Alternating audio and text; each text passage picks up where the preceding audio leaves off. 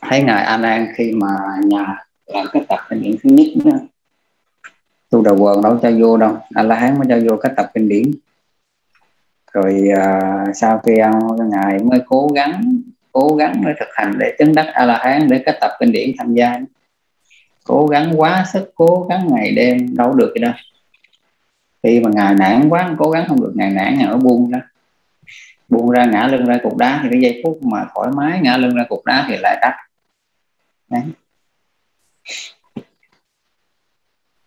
thành nên đừng nên cố gắng tạo cái áp lực cho cái tâm của mình. Cứ bình thường thôi.